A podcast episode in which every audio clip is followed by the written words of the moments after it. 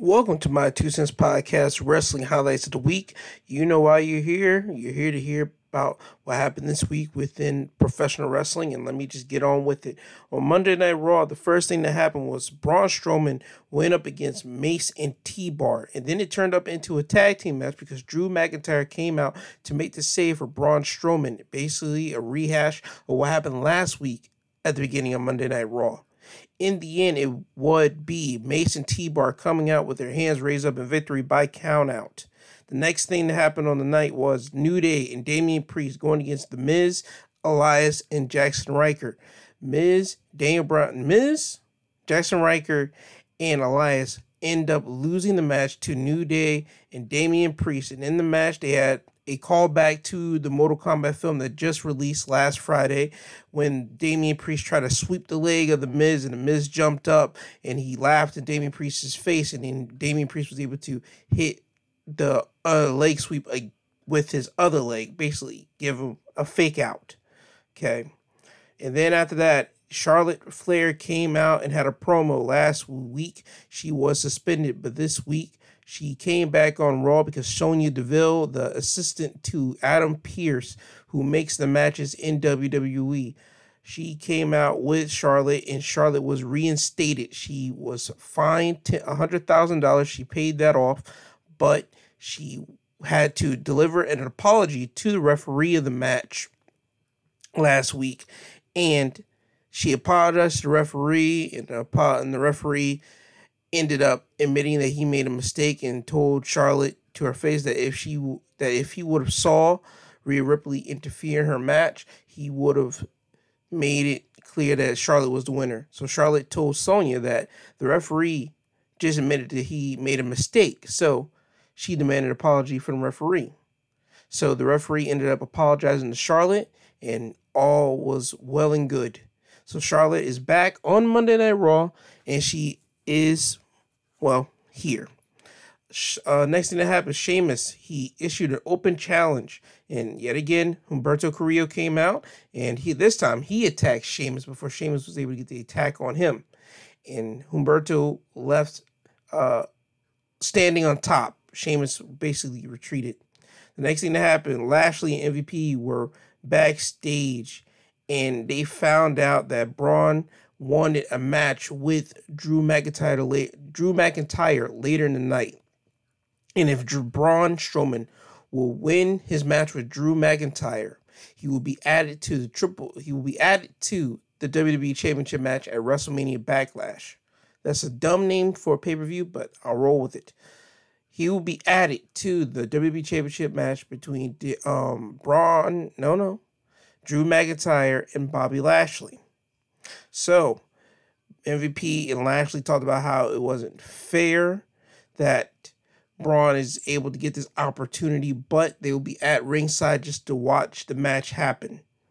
Then it led into a Matt Riddle promo where he talked about uh, him being happy. He got the win over Randy Orton last week and such and much. And then Randy interfered in the interview and he told Riddle that listen, I respect you some ways, but I done some thinking and I thought about the tag team, RK Bro. So let's try it out. I talked to Adam Pearce and I got us a match. We're to see how this goes.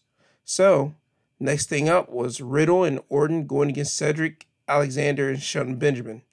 Riddle pins Shelton Benjamin, and throughout that whole match, you had Corey Graves basically saying on commentary, listen, Randy is a snake. He was going to strike. And even after the match, after Riddle and Randy got the win over Cedric and Shelton Benjamin, Corey Graves was saying, okay, and he's about to strike now. And then when Randy didn't strike, Corey Graves had to wait a couple seconds and say, okay, how about now? He was still like anticipating Randy striking because Randy has a history of being a loner turning his back on the people that's supposed to be watching his back.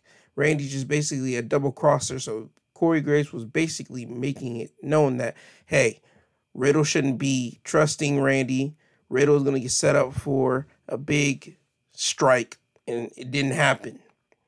The next match of the night was Rhea Ripley and Shayna Baszler and Nia Jax going against Naomi, Lana, and Asuka.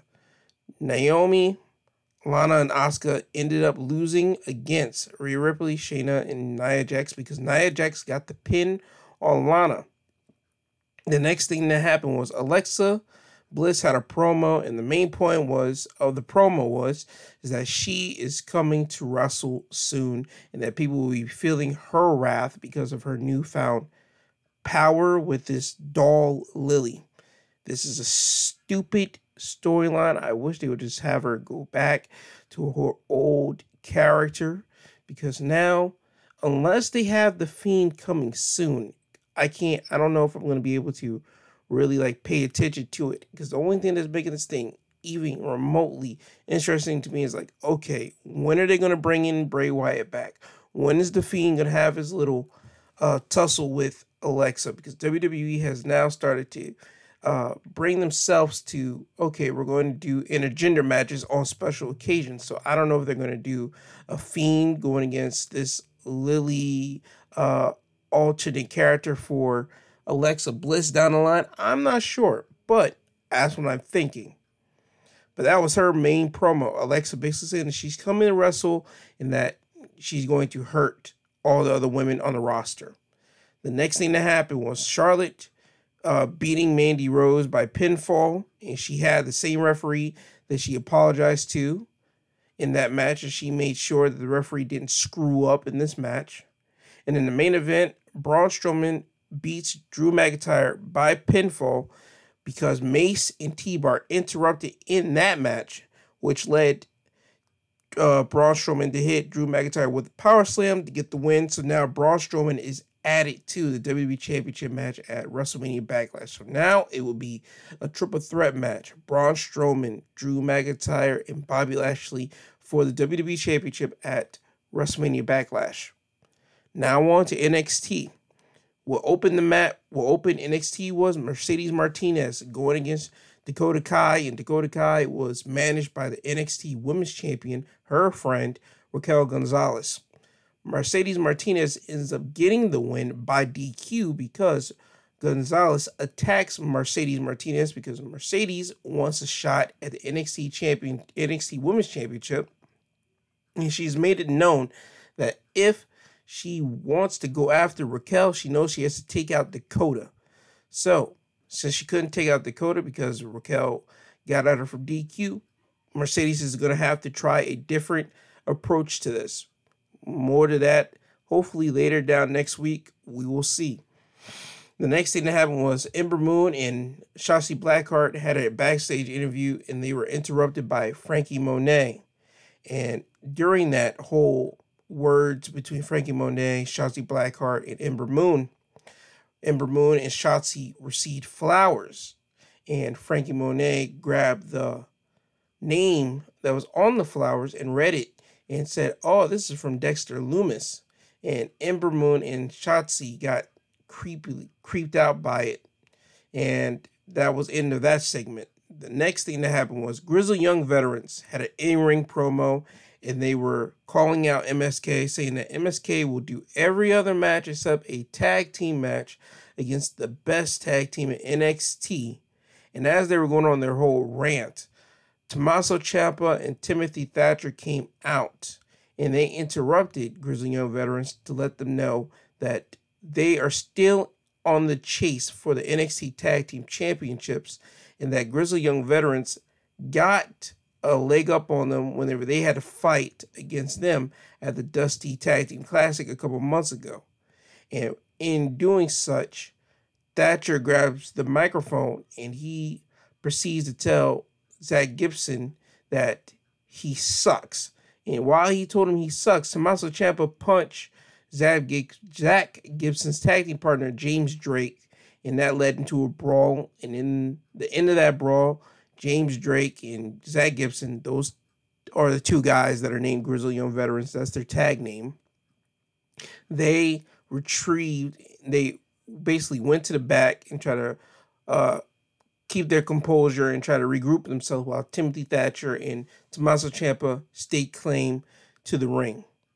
Now, after that segment, The next segment was Drake Maverick and Killian Dain had a backstage interview, and Drake Maverick found out that Killian Dain and Drake Maverick would be going against Imperium, and Drake Maverick had no idea that was happening, and he felt uh, basically stabbed in the back, but like he was paranoid because he mentioned in the backstage interview that he saw he has watched wrestling so much that he knows was likely to happen.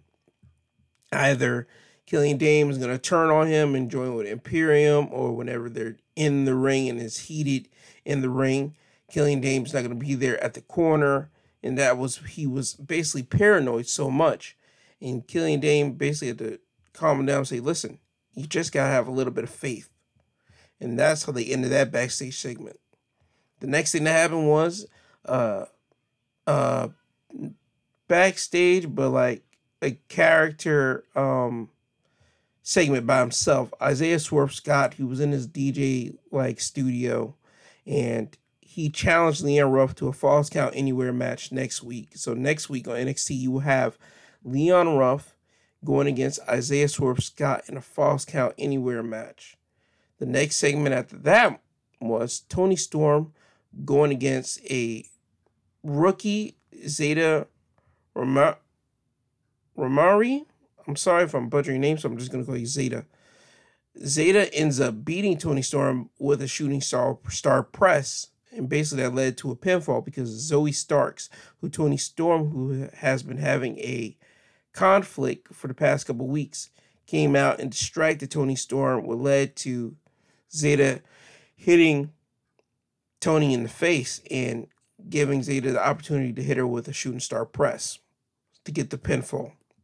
The next match was Austin Theory going against Bronson Reed. And if Bronson Reed beats Austin Theory, he gets a one on one championship opportunity with Johnny Gargano for the NXT North American Championship down the line.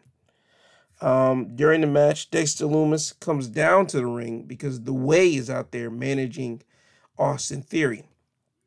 Dexter Lumis is just walking slowly, and Indy Black Indi Hartwell sees Dexter Lumis and she's walking away because now she feels hurt because she saw the uh, backstage segment of Ember Moon and Shotzi Blackheart receiving flowers and having Dexter Lumis' name on it. Indi Hartwell is smitten with Dexter, so when she saw that, she's now feeling crushed and everything else. So this leads back to Dexter Lumis coming down to the ring and he's just stalking her, but not really saying much to her. And Indi Hartwell ends up getting in the ring. Dexter gets on the apron and Braun, no, no, Austin Theory runs to the ropes and he doesn't see Indi there. But Dexter sees Austin Theory coming and he pushes Indi out of the way and he takes the hit from Austin Theory, which led to Austin Theory basically getting himself hit in the back by Bronson Reed and Bronson Reed going up to the top rope, hits him with the tsunami, which is a, basically a big body splash from the top rope, and Bronson Reed gets the pinfall. So now, sometime down the line, you will have Bronson Reed going against Johnny Gargano for the NXT North American Championship. The next thing that happened after this match was MSK and Kushida had a backstage promo, and MSK thanked Kushida for watching their back when they came into NXT, and Kushida told him, "Hey, it's okay, it's fine. We're both good. We're coming tonight to beat up Legado del Fantasma, and that's it for that promo." Next match was Imperium going against Killian Dain and Drake Maverick.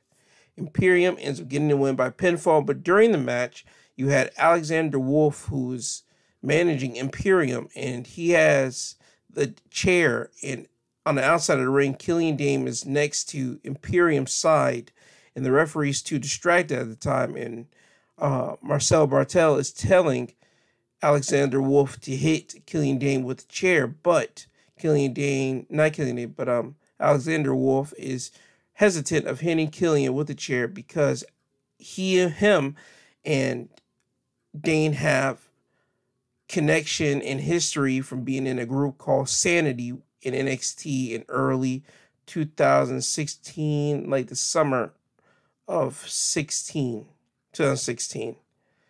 So, no, no, no, 2017. I'm sorry, I got my years wrong. 2017. So now you start seeing the cracks being molded into Imperium. So whenever they got the win over Dain and Maverick, they go up the stage. You got Barthel, you got uh, Alexander Wolf, and then you got the other guy, and they're doing their salute. And the two guys, Barthel and, Fabian Aichner, Art and Fabian. There we go. I'm just gonna call him Fabian. Fabian and Marcel step in front of Alexander Wolf, and Alexander Wolf steps back in front of them, not in front of them, but like all in unison in an equal equal uh, lineup. And then Barthel and Fabian walk up again and starting to show you that Fabian and Barthel are going to start trying to get Alexander Wolf out of Imperium.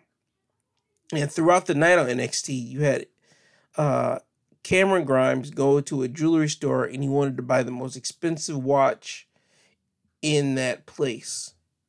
And he ends up getting a watch. It looks nice, but in the corner of his eye, he sees a watch in his face by a guy on the guy's wrist, and the guy's wrist, and no, and the guy that's um, the watch is on the wrist of is Ted DiBiase. Ted DiBiase makes a smug comment saying, "Nice watch, kid, but it's not the richest watch in the store." And he flings and he shines the watch in um, Cameron Grimes' face, and Cameron Grimes is furious. So now this is Ted DiBiase's second time besting Cameron Grimes in the battle of riches.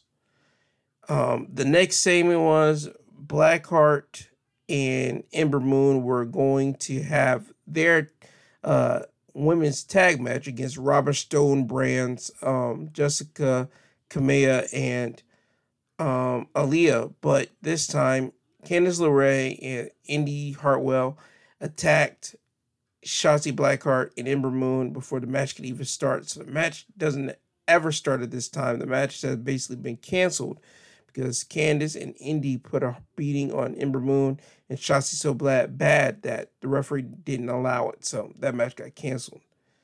After this, you had a sit down interview with Adam Cole. Adam Cole's whole point of the interview was that Kyle O'Reilly was good on one night.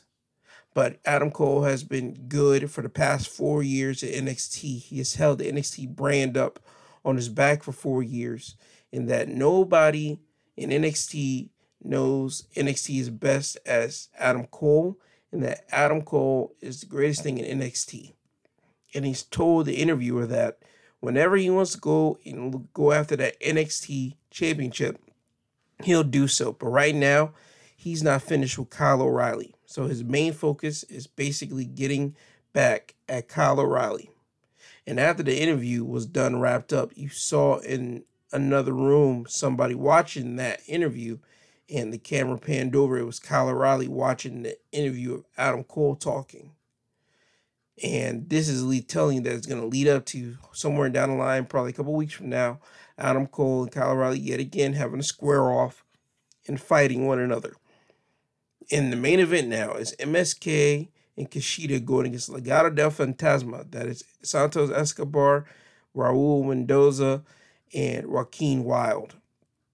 Legado del Fantasma beats MSK and Kushida, and it was a great main event. I mean, the last couple minutes was dominance by Legado del Fantasma because they have been a three man unit for about a year now, almost a whole solid year, just another couple months. But this is basically telling the story that okay, MSK and Kushida they're a great three man team, but they do not compare to a team like Legado del Fantasma.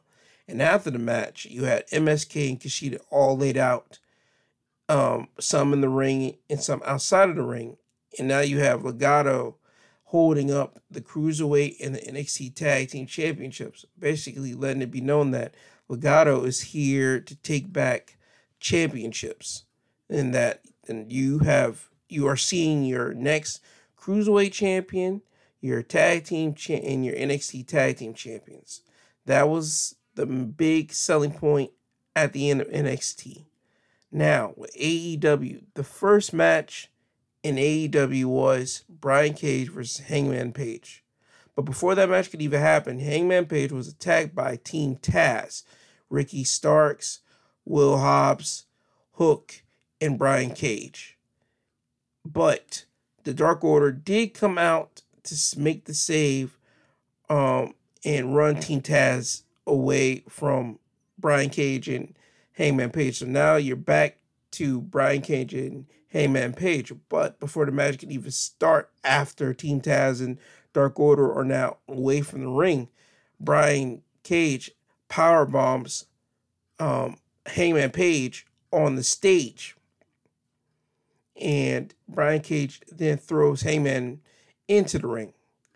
And a couple seconds later, Hangman has to get his jacket off. He has to get himself adjusted up. And he agrees to having a match still with Brian Cage.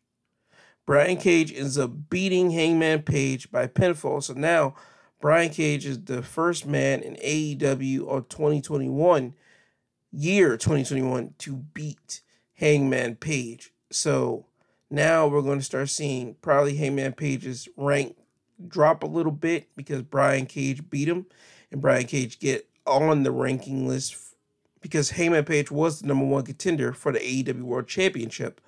But now, since he's got beaten, we'll have to see how that ranking system goes. After this match, you had a backstage promo from the Elite, who they were in a uh, limo, and you had the Young Bucks, Don Callis, the Good Brothers, and Kenny Omega. And Kenny Omega did the talking for the promo, basically saying that Jon Moxley and Eddie Kingston, they're nothings. We're not afraid of them. You guys tore down our uh, trailer, so now we're going to send out Michael Nakazawa to beat up Eddie Kingston. So now later in the night, you have Michael Nakazawa going against Eddie Kingston after this segment was done, you had the Sydal brothers going against the Young Bucks. The Young Bucks beat the Sydal brothers by pinfall. And in this match, not to outdo, well, basically to outdo Damian Priest's uh, spot with the Miz on on Monday Night Raw, you had the Young Bucks of Matt Jackson performing the Johnny Cage split uh, punch to um, Matt Sydal's brother uh, Mike Sydal, I believe that's his name. I'm sorry if I'm butchering your name, my guy. Um, yeah, you had Matt Jackson hitting the Johnny Cage split punch to Mike Sydal. Yeah, that's his name, Mike Sydal. And with that, it led to the Young Bucks getting the win. And the SCU came out and told them that they don't like the new version of the Young Bucks. They hate these guys. They don't know who these guys are and that we are next in line. We said that whenever we lose our next match as a tag team, we will split. And we are coming for those AEW World Tag Team Championships. So, on the horizon next, you should be seeing SCU going against the Young Bucks somewhere down the line. The next match was uh, Penta with Alex uh, something going against Orange Cassidy with Trent. Orange Cassidy ends up getting the win over Penta by pinfall. In, in the closing segments of the match, you had Trent giving Orange Cassidy a microphone, and Orange Cassidy hits Penta in the face with the microphone to get the win. Now, after this match, you have the parlay between the Pinnacle and the Inner Circle. And this was a great segment. And in this segment, you had MJF telling Chris Jericho that during the match, Nope, he told him this that he's going to say thank you right now because Chris Jericho did hold all the weight of AEW whenever he first got here, and that he was the guy, and that AEW wouldn't be a success or wouldn't be here without you. But now, lately, we can see it all in your face. You are beginning tired, and it's beginning tiring. So, I'm here, and my family's here are here to take the crown off of you and send you away and you can go about your business. And he told Jericho basically that me and my family are here to beat you guys and take your spot as being the top guys in AEW as a faction. But things started to get a little bit rowdy whenever FTR started to speak. Now you had Dax and Cash talking. Cash told Santana and Ortiz that we don't want this version of Santana and Ortiz. We want the ruthless guys, not the lapdogs of Jericho. And Dax told both Santana and Ortiz that I know you guys got families. He told Ortiz, listen, I know you have a boy at home, and Santana, I know you have a girl. And once he mentioned Santana's daughter, Santana started losing his mind. He told him, Watch your mouth. I'm telling you one time, one time only, right now. Watch your mouth. And if you see this promo between just those two, you can see that this team really wanted to get it on. You can see Santana really wanted to just throw everything to the wind, start this fight right now. But Ortiz had to calm Santana down, and Jake had to calm Santana down. So, as that's happening, you now have the idea that okay, Santana might punch and break this whole parlay and just start this whole brawl, but thankfully that didn't happen. After FTR said what they had to say, Sammy Guevara got the microphone from Tony Schiavone and he told um, the Pinnacle that he's starting first in Blood and Guts and that the Pinnacle will be having the advantage. And the advantage in Blood and Guts is that in the beginning of the match, it will be two guys, one guy from each opposing team. So in the beginning of this match, we know it's going to be Sammy going against somebody of the Pinnacle. After five minutes have concluded, a member of Pinnacle will be getting into the ring. So now it will be two versus one. So it will be two members of Pinnacle going against Sammy Guevara. And then after five minutes have passed, you will have a member of Inner Circle. So now you have two versus two. That's the advantage. The if the Pinnacle will be getting a one man head start into the match, while the Pinnacle will have to, one of their guys outside of the ring until the five minute interval is in. So at this time, you're basically going to get five members of Pinnacle going against four members of Inner Circle, and Pinnacle can do some nasty, dirty things while that one member of the Inner Circle is basically on the outside of the ring until those five minutes have basically passed. That's the advantage. Sammy Guevara told them that, listen, you guys can have the advantage. I'm going to beat you guys up, and there's nothing you could do about it. And Santana got on the mic and told him, listen, we've been locked up. You boys haven't. We know what it's like to be around and surrounded by cages. So, whenever this whole blood and guts thing happened, prepare for blood because we're ready to die for this. Jericho ends up ending the segment by telling MJF point blank that listen, me and my boys right here, the inner circle, we have been family since day one of AEW, straight up. While you, MJF, just met these guys, what, a couple months ago? You guys are not a well oiled machine like me in the inner circle. And that blood and guts, for you to want to take this crown off my head, you guys are going to have to kill us or make one of us surrender. You're not going to be able to beat us. No, you're going to have to kill us or make one of us surrender. Go and look up on YouTube just to see the promo and you understand the intensity and that they're trying to build up one last time for next week's um, Blood and Guts on AEW Dynamite. I promise you, it's going. It's that next week's match. I have a feeling that TNT is going to let them just have free reign of them just blowing out with mad blood. And I see a lot of participants in the match next week just being bloody. So I'm telling you right now, if that's your thing, prepare for AEW Blood and Guts to basically live up to the name next week, Blood and Guts, especially the blood. After this match, well, after this segment, you had commercial break and then they come back for commercial. Michael Nakazawa's in the ring and he's ready for Eddie Kingston to come out. Eddie Kingston comes out in his ring gear and he cigar and he has a mic in his hand. he says, "We're not doing this. We're not doing this. Give me Kenny out here." And he tells Nakazawa, "Listen, I understand what you're they're little stooge and everything, but you need to get out of here. I'm not I'm not dealing with you." And he starts.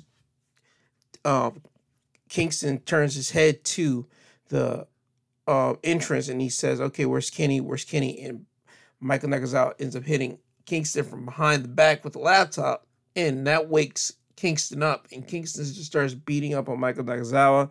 He hits Nakazawa with a back fist, and then he hits with a uh, back suplex, and he grabs a mic and tells Kenny to come out to the ring. Come out to the ring. Come on, Kenny. I know you're back there. Come on, come out here. Come out here. And Kenny ends up coming out to the ring, coming out from backstage, and he says, Listen, we have more than one stooge. And he calls out Brandon Cutler to come out. And while he's calling out for Brandon Cutler to come out, Eddie Kingston has a chair on Nakazawa's ankle. And he has threatened to break Nakazawa's ankle. Kenny calls for Brandon to come out. Brandon gets thrown out, and his shirt is kind of tore, and his jacket is open up. And Kenny saying, "Oh no," and he knows that Jon Moxley is coming out of that tunnel to start beating him up, and that's exactly what happens. Jon Moxley comes out the tunnel, starts beating him up. Nakazawa gets rolled out of the ring by Kingston, and now you have Kenny, Kenny and Michael Nakazawa in the ring.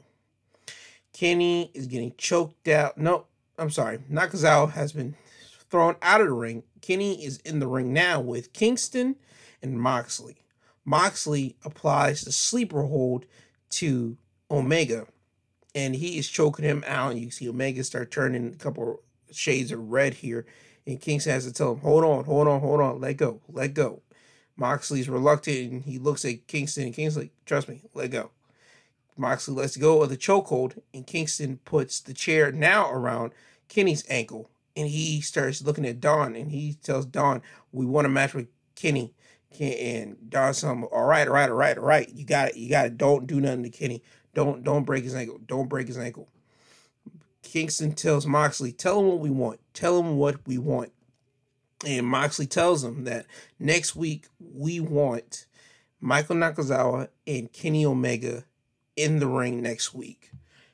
And Don tells them that, listen, you guys got it. I have to pull a couple strings, but you guys got it. You guys got your match, just like just like Kenny go. You guys break his ankle, there will be no match. Let it go. Let him go. So Kingston and Moxley ends up letting Kenny go. He, They don't break his ankle. They walk out of the ring, and that ends that segment. Now, you have Taz backstage, and he has an interview and he, as he's being interviewed, he's interrupted by Christian Cage. Christian tells Taz that, listen, you used to be a feared competitor back in the day. You used to be choking people out. You used to talk the talk and walk the walk. But now you still talk the talk, but you can't walk the walk. Now you have all these guys that are bona fide superstars down the line. And whenever they do become superstars, you'll be right there clinging on to that fame of theirs and trying to make it as that's you. You did that. This is all because of you. And one day, Christian Toast said this. Hopefully, one day these kids will become smart enough to realize that they don't need you around. And he told Taz, listen, you're just more upset because I quit the business because of injuries, but I was able to come back years later and I'm still able to wrestle now. While you, you're not able to wrestle. You were once the baddest guy, but now you're just a guy that talks. So now you're mad at me because I'm able to talk and wrestle, something that you can't do. So we're more likely going to get somewhere down the line. Taz is going to be choking out Christian Cage. Somewhere down the line, a couple weeks, I have this sense, sixth sense that that's happening. After this segment, you have Penelope Ford with Kip Sabian going against Kris Statlander, and in her corner, it is Orange Cassidy. So I should make this clear: it is Penelope Ford versus Kris Statlander, with both of them having managers on the outside. Kris Statlander is a beating Penelope Ford by pinfall. And after this match, you now have the factory. And the factory is consisted of QT Marshall, Nick Comoroto, Aaron Solo, and the governor, uh, Anthony Ogogo. Anthony Ogogo accompanies Aaron Solo, Nick Comoroto, and QT Marshall to the six man tag match. And the factory is going against Shotty Lee Johnson, Billy Gunn, and Dustin Rhodes. The factory ends up winning this match because Anthony Gogo punches Lee, Shotty Lee in the gut, and QT Marshall ends up getting the pin over Shotty Lee. After the match, uh, the factory is walking out of the ring and QT is on the stage talking and saying that he wants Cody next. He wants Cody. He wants Cody. And behind him, he is jumped by Billy Gunn's children, Austin Gunn and Colton Gunn. And when that happens, the rest of the factory runs out to make the save to QT Marshall. And now you have the factory going against the Gunn Club and uh, Shotty Lee Johnson and Dustin Rhodes. And QT Marshall is walking towards this Nightmare Nightmare Express tour bus. I should have said this. Let me rewind back here. Before the match starts, the factory came out of an RV that is wrapped in Nightmare Express. The Nightmare Express is Cody's tour bus, well, his RV bus, because Cody is the American Nightmare. You get the drift. Nightmare Tour, Nightmare Express, Nightmare, American Nightmare. It goes hand in hand. QT walks to the RV and on the glimpse that the camera and everybody else can see, you see Cody standing there in his jacket and the door opens up. Cody turns QT around, starts punching QT in the face. QT starts walking uh, up, walking around the RV. They change the camera angle, and the next thing you know, QT and Cody are on top of the RV. QT QT is put in the figure four by Cody, and QT is tapping out on top of the RV. So next week at Blood and Guts, you will have Cody going against QT Marshall. I'm not sure if they're going to try to add a stipulation to this match next week, but as for right now, is a singles one-on-one competition match. After this segment got done, you had Miro and Kip Sabian have a little altercation backstage. Miro, for the past two to three weeks, have been saying that he needs to speak to Kip Sabian, and Kip Sabian has not um, had inter- interact any interaction or communication with Miro. So now, whenever Kip is at the arena and he meets with Miro, Miro beats Kip down. He slams him against uh, some lockers. He punch bats uh, Kip Sabian's heads against some lockers. And in the end, Miro ends up punching a locker and he brings Kip's hand to the doorway and he tells Kip it's time for you to pay some dues. And he slams the door on Kip's hand. And Miro, after he does this, he run, he kneels over to Kip, puts him and hugs him, and he tells him, I forgive you. I forgive you. So now we're going to be seeing down the line Kip going against Miro, but you're going to see Miro be that abusive, controlling friend. Like, listen, I want to know where you are at all times. If I say I got to talk to you, I got to talk to you. And more likely, we're going to see Kip get scared of Miro, but he's going to end up getting courage. And you'll see down the line Kip versus Miro. Somewhere down in the future, that's happening. And in the main event, it was the TNT Championship match. Darby Allin going against Dark Orders 10. And Darby Allin pins 10 by countering a full Nelson into a pinning predicament. And after the match, Ethan Page and Scorpio Sky attacks both Darby Allin and Sting until uh, Dark Orders 10 and Lance Archer came out to make the save. So right now, you're starting to see probably next week, we're probably going to get Ethan Page or even Scorpio Sky going against Darby Allin for the TNT Championship. Probably not next week because it's all built up around Blood and Guts. So probably like the week after Blood and Guts, we're going to get Scorpio Sky or Ethan Page going against Darby Allin for the TNT uh, Championship. That's my prediction on that. Now, Impact Wrestling. Scott D'Amore opens up the show and he has the whole Impact roster around the ring. He tells them, listen, Kenny Omega beat Rich Swann for the Impact Championship at Rebellion. And I'm going to read off the Rebellion uh, results right now. And boy, did I lay fat one. I did was not, my predictions were not good. I only got three right out of the whole night, and there were eight matches on the card, so I only got three right and five wrong.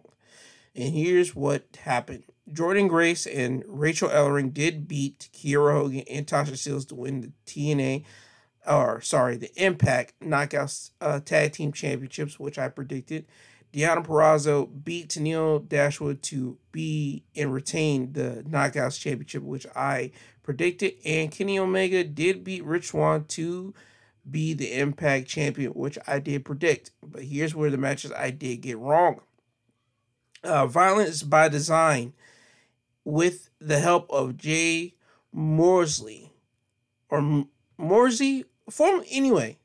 This good guy, W. Morsley. This guy is formerly known as uh, Big Cass of WWE fame, at least of um 2006 to 2009 no not 2006 sorry 2016 through 2019 so he had a good three year run on the main roster. There you go. Um he came to impact this sunday at rebellion to team up with violence by design because eric young was injured and is still injured.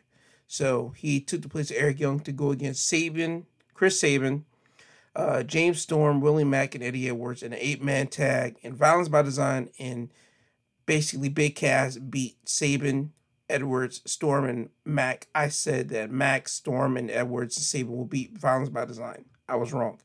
Josh Alexander won the X Division title. He beat TJP and Ace Austin to get the X Division championship. I predicted that Ace Austin would retain the X Division Championship. I was wrong in that. Brian Myers beat Matt Cardona. I said that Matt Cardona would beat Brian Myers. I yet again I was wrong. Trey Miguel beat Sami Callihan in a last man standing match. I said Sami Callihan will win that match. I was wrong. And FinJuice beat the Good Brothers to retain the Impact Tag Team Championships. I said the Good Brothers would win that match, I was wrong. So, getting back to impact results of this week, Scott D'Amore had the roster around. He let them know that and there's going to be three matches this week and three matches next week. And the winners of these matches will be going to their next pay per view under siege in a six man gauntlet match to be crowned the new number one contender for the Impact World Championship. And the first match of that advancement was Chris Bey going against Jake Something. And Chris Bey ends up beating Jake Something by distraction from Rohit Raju. Rohit uh, held Jake's leg because Jake was about to do something to Chris Bey, which caused uh, Jake to be distracted by Rohit. And Chris Bey was able to get Jake something in a roll up, and Chris put his legs on the rope, and that's how he got the win. And now he has advanced himself and to be one of the six men in that six man gauntlet at Under Siege. The next match was W. Morsley, aka formerly known as Big Cass, going against a jobber named Sam Beal. Bill, Buell, sorry, Beal, ill, by pinfall. And he beat him by pinfall uh, after a power bomb. Taylor Wilde made her uh, Impact Wrestling uh, re debut after coming out of retirement, and she beat Kimberly by submission. And then after the match, Susan attacked Taylor Wilde, but Tennille Dashwood came out to make the save for Taylor Wilde. Tennille is trying to form a partnership with Taylor Wilde so Tennille and her can go after the tag team titles. Taylor Wilde isn't interested. She's interested in the Knockouts Championship. She told Tennille this, but Tennille is trying to wear down Taylor Wilde so she can agree to be her tag partner. The next match after this one was Josh Alexander defending his X Division Championship against Ace Austin, and he ends up retaining his X Division Championship by making Ace Austin submit in an ankle lock. The next match was Matt Cardona going against Brian Myers. The winner would advance to the six man uh, gauntlet match at Under Siege, and Matt Cardona beat Brian Myers by pinfall. The next thing that happened was they showed a video package of El Fantasma. El Phantasmo, sorry. He is a New Japan guy. He is also part of the Bullet Club. So I would like to see how this is going to work. He's supposed to be coming to Impact Wrestling next week. And with Bullet Club there's kind of a little thing here because Kenny Omega is with the Good Brothers. They mentioned Bullet Club from time to time because all three members were all three, Kenny and the Good Brothers, were part of Bullet Club at one time. So it's going to be interesting to see if El Phantasmo ever interacts with the Good Brothers or Kenny Omega next week at his time in Impact Wrestling. Next thing that happened after the hype package of El Phantasmo was Eddie Edwards going against Sami Callihan, and the winner of this match will be advancing to the six man gauntlet. There was no winner of the match because the Good Brothers and Kenny Omega jumped Sami Callihan and Eddie Edwards towards the end of the match, which led to FinJuice coming out and they tried to make the save for Edwards and Callihan, but they didn't end up saving it. They just basically got their butt kicked as well. In the last images that you saw were the Good Brothers and Kenny Omega standing tall on Impact Wrestling uh in the Impact Wrestling ring. Now down to SmackDown. The first thing that happened was Bianca Belair opened the show. She was about to introduce the Street Profits, but San, uh, Dolph Ziggler and Robert Roode interrupted Bianca Belair.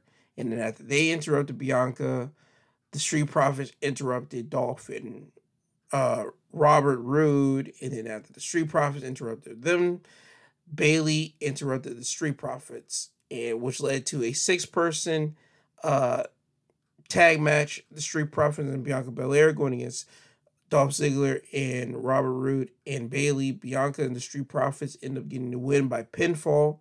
Uh, Montez Ford pins uh, Robert Roode. The next thing that happened was Daniel Bryan had a backstage interview. He talked about how he's had been the underdog and this doesn't change nothing. He's hoping that he beats Cesaro tonight so that whenever he wins, he's going to give the first title opportunity to a man that's been working so hard, and his name is Cesaro. So they're kind of continuing that story right there. And all throughout the night, you had video packages from different WWE superstars giving their input for the main event of the night Roman Reigns versus Daniel Bryan, who's going to win. And um, this one, you had Seth Rollins talking about, you know what, Daniel Bryan is going to win because he's going to not, no, no, no. He says, you know what, Daniel Bryan's going to win the match. And he's not going to give Cesaro the first shot at that championship because Cesaro is not going to be able to make it. And Seth Rollins ends up challenging Cesaro to a match next week, in which next week you have Cesaro going against Seth Rollins. After this promo, you had Nia Jax and Shayna Baszler. They were about to walk to, they were backstage, they were walking towards the ring, but they were got blindsided by Tamina and Natalya. And now you have Tamina and Natalya going against Shayna Baszler and Nia Jax. Naomi, not Naomi, Natalya and Tamina ends up beating Shayna and Nia by pinfall. The match was cra- not crazy good. It was it was alright, but just like the finish was not that great. I didn't like the finish of the match. Um, but yeah, Natalya and Tamina beat Shayna Baszler and Nia Jax by pinfall. The Mysterios, Rey Mysterio and Dominic, and having a backstage promo, and they talked about how they want to make history being the first father son duo in WWE to be tag team champions, and that's what they're aiming for. So we're gonna see that down the line. Uh, they had Aleister Black vignette. Yet again, I have no idea what Aleister Black is trying to tell people. And personally, at this moment, I don't care because I'm just can't wait for him to get into the ring and do what he does best hit people with quick, fast paced kicks and punches and basically level it off with a spinning back kick to the face and get the win. That's what I can't wait for. Um, the next thing after this vignette was Big E versus Apollo Crews for the Intercontinental Championship.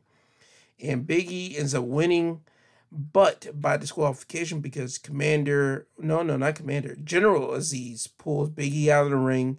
He pushes Biggie into the steel post, which he has the referee call for DQ.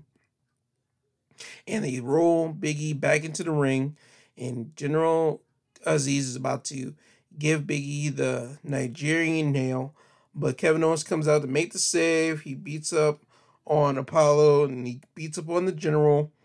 And the General is too strong. And then Big E now joins in on the helping of Kevin Owens beat up on the General. And now you have Kevin Owens and Big E beating up on the General. But the General is able to hold off on his own. He splits them apart. And now you have General messing around with Big E, and Kevin Owens is in the corner. And out of the shot of the camera's eye, you see Sami running and hit Kevin Owens with a Helluva Kick. And now you have Sami Zayn just knocked out Kevin Owens. Kevin Owens is rolled out. General Azeez hits Big E with the Nigerian nail. And now you have Apollo General Azeez, and Sami Zayn in the ring. Sami has the of Championship in his hands, and Apollo tells him, Give me that championship. Give me my championship. And Sami gives him the championship. He tells him, Listen, hey, we're all cool here. I'm not here for you. We're all good. He ends up raising the hands of Apollo. He raised the hands of General Azeez. General Azeez is not having any of it. He ends up Nigerian nailing um, Sami Zayn. And that's the end of that segment. Uh, what else? Oh yeah, now you have Paul Heyman have his backstage interview, and this is now leading up to the main event of the night. SmackDown only was basically whole focused around Daniel Bryan versus Roman Reigns, title versus career on SmackDown. This is what SmackDown was all revolving around. Paul Heyman's backstage. He hypes up uh, Daniel Bryan by throwing out all the accolades, saying how he was an underdog, how he's always been the guy to be the overachiever and achieve the dreams and this and that. But is he going to be able to beat the tribal chief tonight? No. He's going to lose, and that's all there is to it. So now you have Daniel Bryan goes versus Roman Reigns. First thing first, Roman Reigns has new entrance theme. I'm not sure how to feel about that entrance theme. I'll have to wait and give it about a good two to three more tries because usually that's how you know if that theme is really good. The first time, first time you can tell, but this time, mm, not so much. I'm gonna give it a good two or three more times, and I'll see how it is. But anyway, they gave this, they gave Daniel Bryan Roman Reigns a good 30 minutes so they can wrestle and do whatever they want. The end result is Daniel Bryan was unconscious. He got slept by Roman Reigns in the guillotine. Roman put Daniel in the guillotine. Roman uh, made Daniel Bryan go to sleep, and the referee had to ring the bell. So now Daniel Bryan has now leave SmackDown, and as the bell rung, Roman gave Roman uh, let loose of the submission. Roman ran outside the ring to grab chairs. He's about to perform a Con-Chair-To on the Daniel Bryan. Cesaro comes out. He hits Roman with an uppercut. He sends Roman to the outside of the ring. Cesaro gets outside of the ring and hits him with a running uppercut. And now he throws Roman back into the ring. And now Jey Uso comes out from nowhere and blasts Cesaro behind the head. And now you have Cesaro fighting against Jey Uso until Roman decks Cesaro, and now he puts Cesaro in uh in between the ropes. Cesaro is tied up. So now Cesaro has to watch as Roman hits Daniel Bryan with a Con-Chair-To.